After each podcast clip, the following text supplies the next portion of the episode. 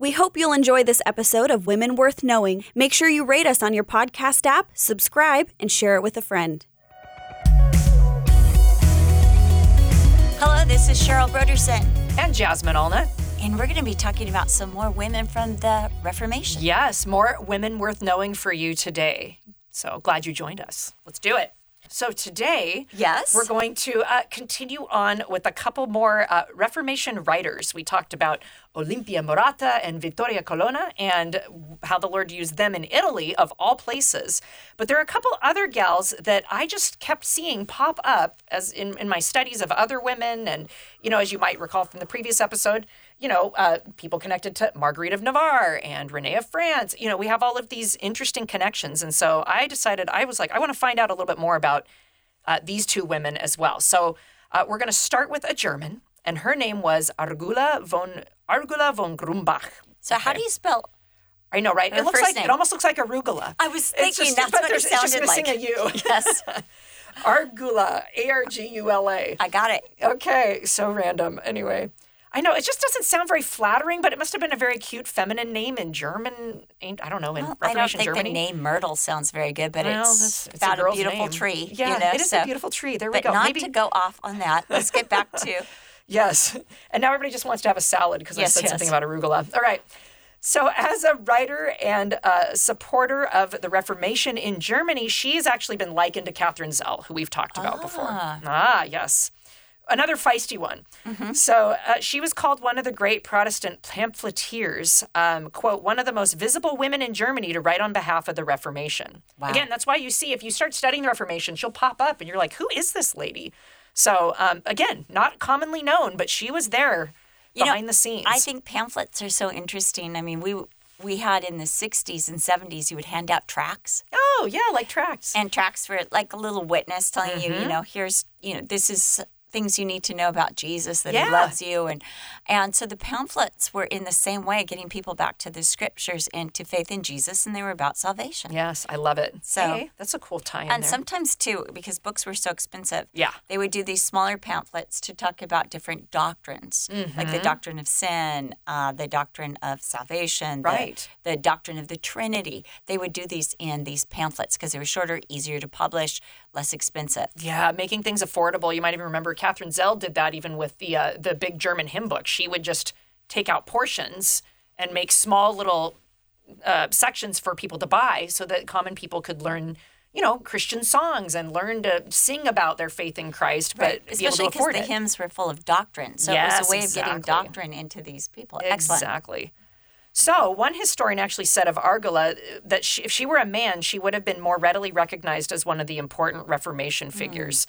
So, just like, again, with some of these other folks that we've talked about, it's like being a woman was a disadvantage in that time and in that culture, but they learned to make the most of it and work around it as best they could. And the Lord did use them in pretty amazing ways. So as it is, we don't know as much about her as we could. Particularly her personal life, because lots of her letters were destroyed or lost. But we do know some key things. First of all, Argula was born into a noble family, the von Stauff family of Bavaria.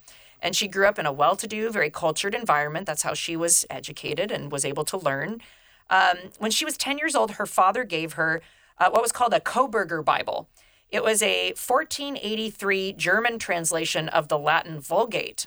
So she grew up with studying and loving the scriptures. And that's kind of an important point. We do normally point to Martin Luther as the translator of the German Bible, which he was.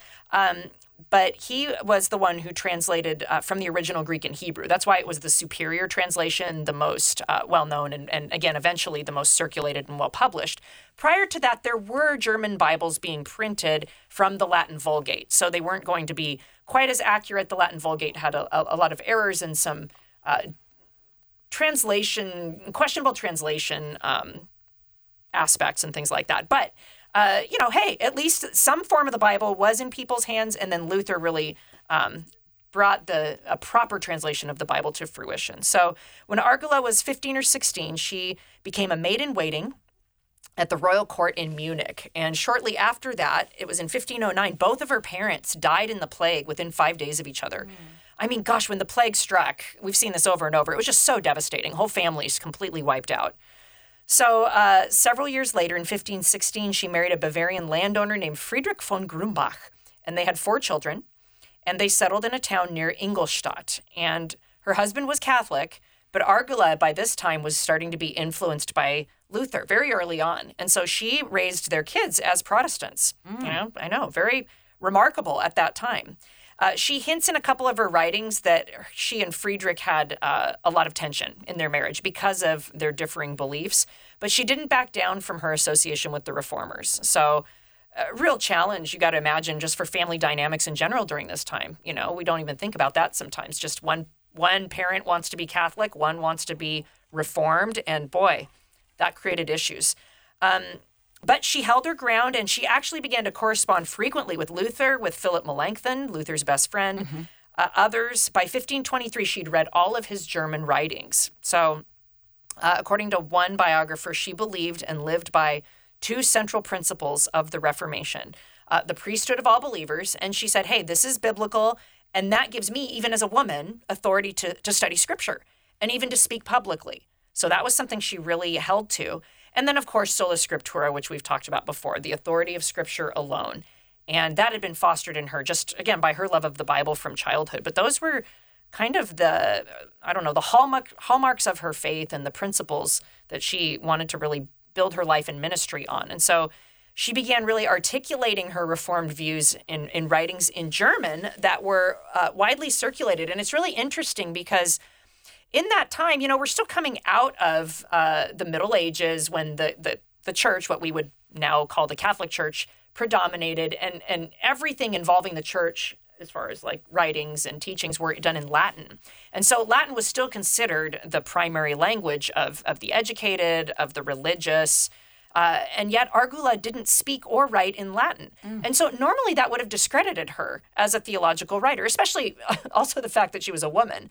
But she was so masterful in her German and in the way she could persuade that, you know, I mean, she still really made waves and people really paid attention to what she had to say.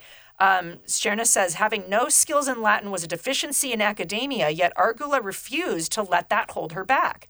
What she lacked in scholarly languages, she compensated for with her conviction and sense of Christian duty, her admirable Bible knowledge, and her excellent reading and writing skills in her mother tongue.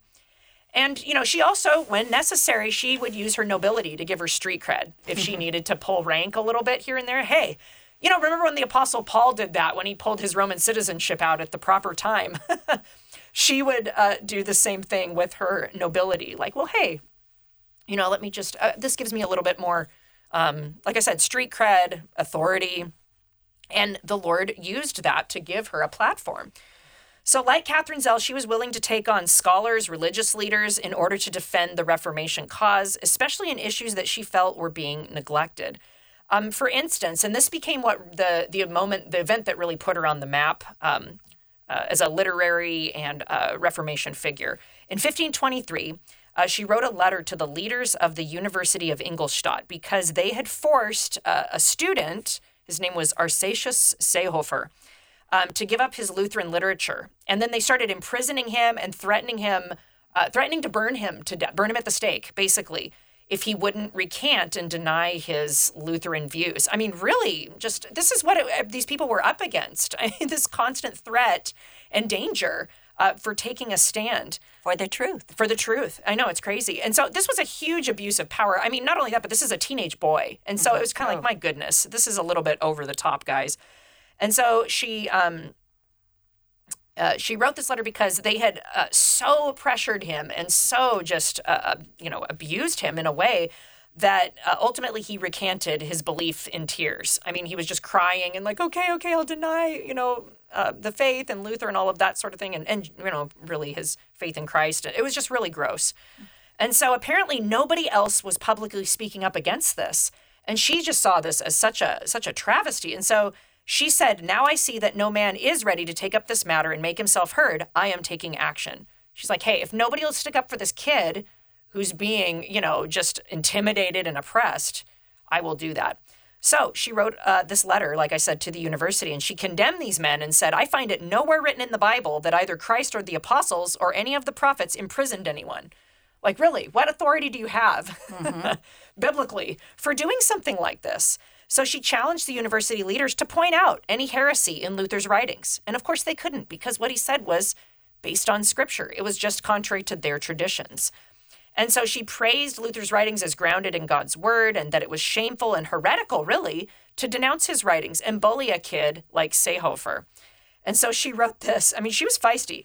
How in God's name can you and your university expect to prevail when you deploy such foolish violence against the word of God?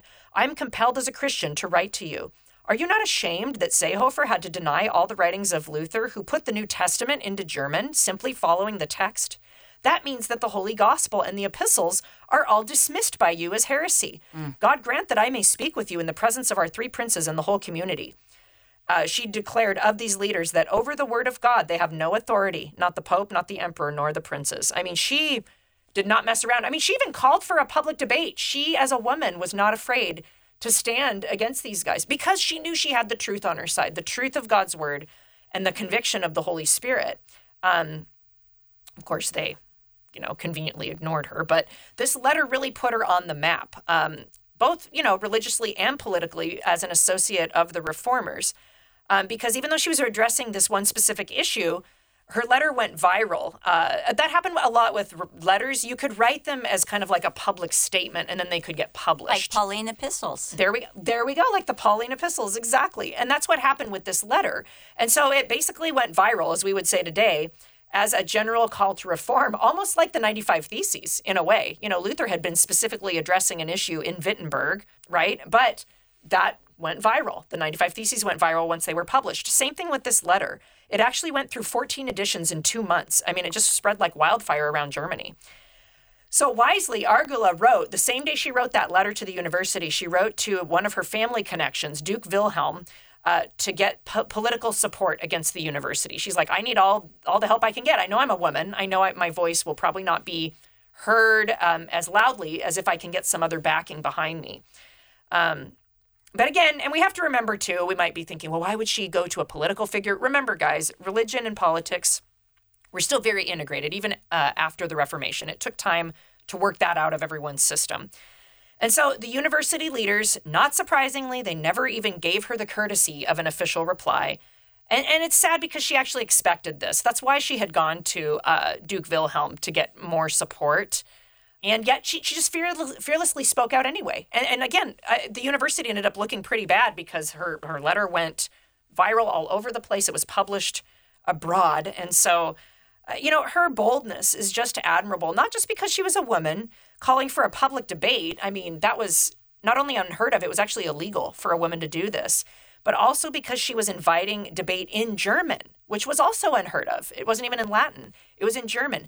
She also, this is crazy, she lived in Bavaria, where Lutheranism was condemned at that time in the early years. I mean, Bavaria was still a Catholic stronghold. So all of this was amazing. All these strikes against her. For those who don't realize this, Bavaria is part of what is now Germany. Yes. And it's right above Austria. So it's kind of like the buffer zone between Austria and Germany. Which would have been the Holy Roman Empire at that time. Very Catholic. Especially Austria, yes. Yes, exactly. So this is not a small thing for her to do this. That's right. Just write this little letter. I'll just write a quick little note. No, this was a major statement. And she knew all of the implications of this.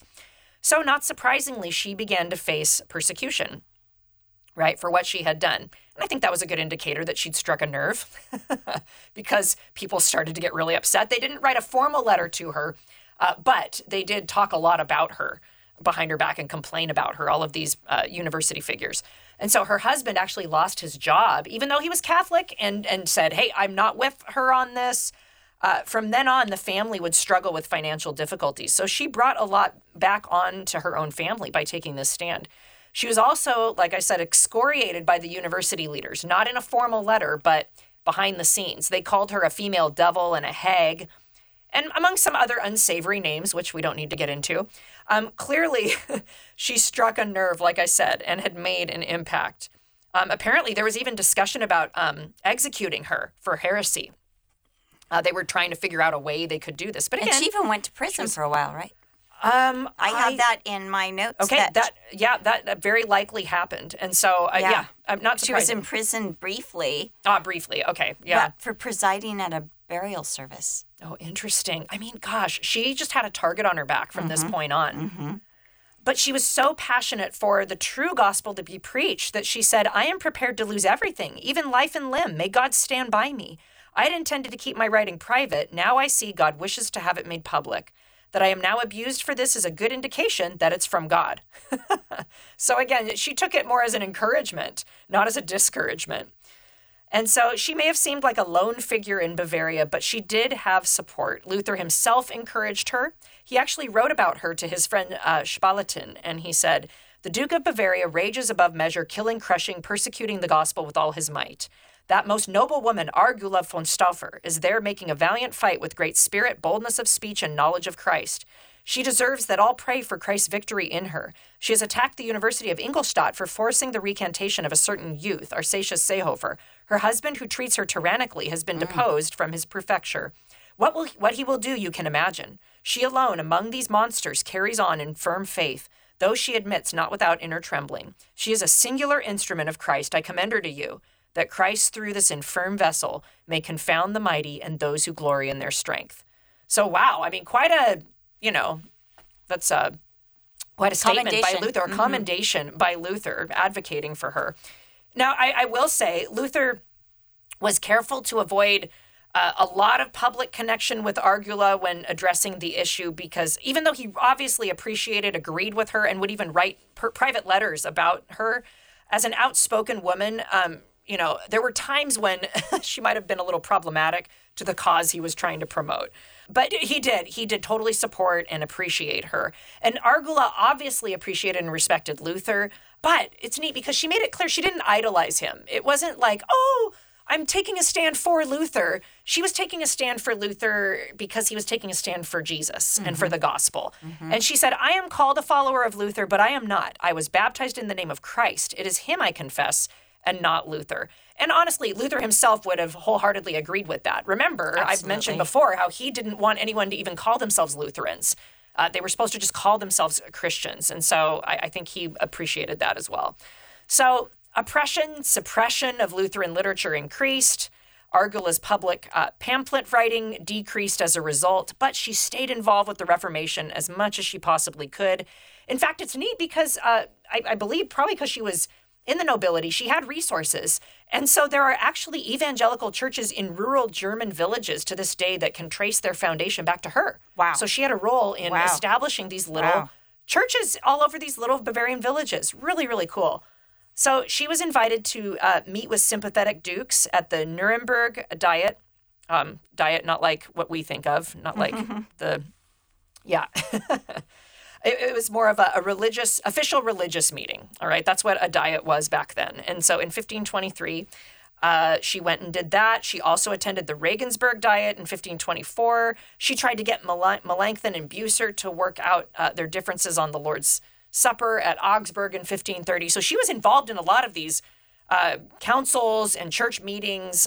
She lobbied on behalf of the poor, the laity, the furtherance of the gospel, even though she was often frustrated by opposition, obviously, because, again, she's right in the thick of it now with the Reformation. And then she also saw a lot of inaction from those who could make a difference. That's why she had written that letter in the first place. And so when she saw issues that weren't being addressed, even by other fellow reformers, she said, well, okay, I'll do it.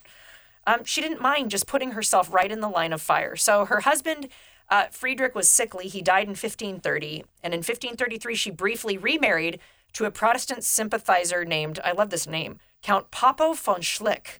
Wow. And so maybe she married him because she just loved his name. I don't know. But he died 2 years later. So that was a very short-lived marriage. Three of her children also died somewhat early in life. So Argula dealt with a lot of hardship and a lot of sorrows. You know, she wasn't just this stone-cold, hard woman. She dealt with a lot of tragedy and, you know, personal trouble that drew her close to Christ for comfort. Unfortunately, we don't have a lot of concrete information on her later years. Some accounts say that she carried on with the reform. Some accounts say she just quietly raised her family and tried to just stay in evangelical circles as best she could. But she died in obscurity as early as 1554 or as late as 1568. We don't know. But she really was a voice for women and for the Reformation cause. of Sola Scriptura. Stjerna said, Argula and Katherine Zell represent what could have been for Protestant women in the 16th century. She embodied the hopes of an emancipated layperson, more specifically, a laywoman. She embodied the zeal of the early evangelicals as she spoke out of conviction and confession as a Christian, as a Bible teacher, as a defender of people's religious rights, offering a lens to Scripture that could have radical social as well as theological ramifications.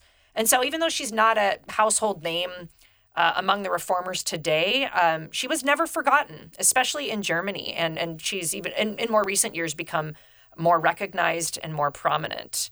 And historians now, one guy said, are trying to let her voice be heard at long last, to integrate her social critique, interpretation of Scripture, and her innovative lobbying and publishing, as well as her pioneering role for women in Protestant scholarship. So I love that about her. You know, just her willingness to really get in the front lines. I mean, at a time when that was just not done. Not done, especially by women. Especially by women, right? And that brings us to one last gal that I want to mention briefly, and her name was Marie Dentiere, which you might be, and I actually had to look up the French pronunciation of that to make sure I didn't totally butcher it, but I think that's right, Dentiere. So she was French, obviously. Another bold and vocal reform figure. It was said that her role in the reforms in Geneva, especially as a leader among women, and her interpretation of the events as a female eyewitness cannot be overestimated. So she was born in the French nobility. Yes, eventually she'll make her way to Geneva, as we'll see. But she became an Augustinian nun when she was a young girl. And of course, in the convent, she got a good education and began to develop a solid understanding of theology and Scripture. And that's interesting because the Augustinian order was initially really open to Luther's ideas. Luther was an Augustinian monk originally. And so I think there was a little soft spot for him among the Augustinians. And so she was exposed to the Reformation and to Luther's writings, probably, you know, much more so than a lot of other nuns would have been in other kinds of convents. So the fact that she was in an Augustinian convent was significant. Around 1524, she left, so she's in her late 20s at this point. She left the convent and became part of the reform movement in Strasbourg, which we've talked about before. Strasbourg's where the Zells were. Remember Martin Bucer, who I've talked about, the Capitos. John Calvin was there for a time. So Strasbourg was a big Reformation hub. And so she wanted to get right into the thick of it there. She married a former French priest named Simon Robert, or probably Robert. He had become a reformer as well. And when he died in 1533, she married another reformer. She's like, well, I'll just move on to the next one. His name was Antoine Froment, and she went with him to join the Swiss reform movement in Geneva in 1535. And because it was Switzerland, of course, there's a mix of German and French there. And so they felt like they could be, you know, used, the Lord could use them there. And so the first work attributed to her, the first writing attributed to her was actually an interpretive history of the Reformation in Geneva, which is interesting. Again, it wasn't like a true objective history. It was an interpretive history. And so the reformers actually used it as propaganda, but I thought that was kind of interesting that that was her first work, was actually to record the history of what had gone on there in Geneva. So she was very educated. She had, like I said, a solid foundation in biblical theology, which she put to good use in her writings. When she was still in France, Marie had actually befriended, of course, no surprise, guys, Marguerite of Navarre. And Marguerite actually became the godmother of Marie's daughter. So that's what a close friendship they had. She actually raised too. Remember, she raised Renee. She raised Aunt Renee's nieces. Yes, I forgot about that. Yes, I mean, Marguerite, these women, just the umbrella of their influence, it's just so remarkable. And the willingness to reach out to these young kind of women. Yes, amazing. Yes. And so it's interesting. So when Geneva, you know, again, that had been when she was in France. So now here she is in Geneva. And when Calvin and Farel got kicked out of Geneva in 1538, you might remember that from the podcast on Idolette de Bure Calvin. We talked about how they had been kicked out and then eventually went back. But during that initial movement or that initial phase of the reform in Geneva, when Calvin and Farel got kicked out, Marguerite wrote to Marie, knowing she was in Geneva, and said, hey, what happened? Will you tell me what that was all about? What's going on with the Reformation there? Again, remember, Calvin was connected with Renee of France, with Marguerite. So everybody was acquainted with each other, friends, they were like-minded and just in the same cause. And so Marie wrote a response to Marguerite that was eventually published in 1539. Again, that happened a lot with some of these letters, especially letters written to institutions or among the nobility or to other aristocrats. You could write a letter, but also have in mind that it reach a larger audience. And so that letter was eventually published as a very useful letter to Marguerite de Navarre. And it does give an account of what happened in Geneva, including some of the infighting and the drama among the reformers, unfortunately. But King points out that Marie's main objective was to plead for Marguerite's continued defense of the Reformation. Don't lose heart. Please keep supporting this movement, as well as support for women's role in reform. She writes a lot about that. And I love this. This is something that Marie wrote. Should Ruth be despised for being, and again, she's thinking of the wider audience of her writing here, not of Marguerite specifically. Should Ruth be despised for being a woman who, when her story is chronicled in a book that bears her name? I should think not, given that she holds her place in the genealogy of Jesus Christ. What preacher was ever greater than the Samaritan woman, who did not hesitate to preach Jesus and his word? And who but Mary Magdalene can boast of having been shown the first manifestation of the great mystery of the resurrection of Jesus? Even though in all women there has been imperfection, men have not been exempt from it. Why must women bear the blame, seeing no woman ever sold Jesus or betrayed him, but a man named Judas?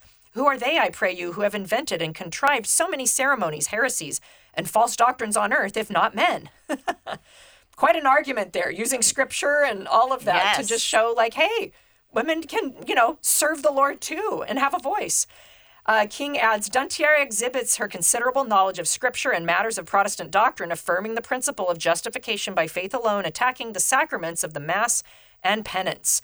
So this letter was widely circulated until, of course, the religious authorities caught wind of it, the Catholic authorities, and started to suppress it.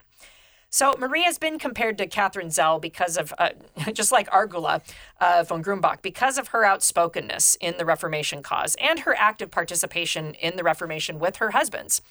King humorously says, her irrepressible and irritating presence is recorded by various reformers. So kind of like Katherine Zell, some of these gals, they just were so feisty that even the reformers sometimes didn't know what to do with them. I think Argula maybe had a little more of a different kind of demeanor because she was able to, like I said, get Luther's full support and all of that. But people like Marie or Katherine Zell sometimes were a little bit of a handful. It seems her letter really made her more controversial because of her attack on male leadership than anything else. Not surprising when I read that quote to you there. That would definitely ruffle some feathers. The Genevan reformers were really offended by Marie's writings. Even the reformers, like I said, they actually censured Froment, her husband, for not getting control of his domineering wife. Remarkably, though, Froment stayed by her side. He supported her writings, but it did create some tension in the marriage occasionally when she got a little bit feisty and out of hand. Calvin, in particular, was really irritated by Marie, which is odd because Geneva was pretty egalitarian, and he had great relationships, like I said, with Renee of France, Jean d'Albret, he knew Marguerite, but his complaint against Marie, I think, really had to do more with her personality, not with her theology. A lot of these other women, even Argula von Grumbach, their theology was so sound, it was easy to get behind them. But Marie had a particularly divisive personality. It's interesting, though, because we're talking about women worth knowing, that God uses all personality types, even these that are a little bit grating. Yes, exactly. And it's telling that Froment later remarked that the greatest regret of the council members of the Reformation in Geneva about their work was that they had been so wounded, piqued, and dishonored by a woman. So later, I think they came to realize, we were letting our pride get hurt a little bit here instead of listening to the content of what she was trying to say. And so it's kind of neat. There was some redemption in that, and I'll see that again in a second. So clearly Marie was not one to avoid confrontation and controversy. For instance, this is so funny. In 1535, she went with two male reformers into a convent in Geneva and aggressively urged the nuns to leave the convent and get married. One nun who witnessed this and later became a reformer herself, she said Marie shared her personal testimony of leaving the cloistered life, and she said, "Oh, poor creatures, if only you knew how good it is to be next to a handsome husband." It's just like, okay. Yes. I mean, she was something else. So in spite of the controversy that constantly followed Marie, it's incredible that in 1561, Calvin, of all people, asked her to write a preface to his sermon on the modesty of women in their dress. Wow. And again, I think it's after so many years had passed, there's water under the bridge. These men, including Calvin, realized we were offended for no reason. That was just our pride and our dignity. This woman has a lot to offer, and he was able to recognize her merit as a scholar and theological writer. I love that. So it's sweet to see that redeeming factor aspect happen. So suppressed and ignored after her death, Marie really was a powerful defender of God's word and the Reformation cause in her lifetime.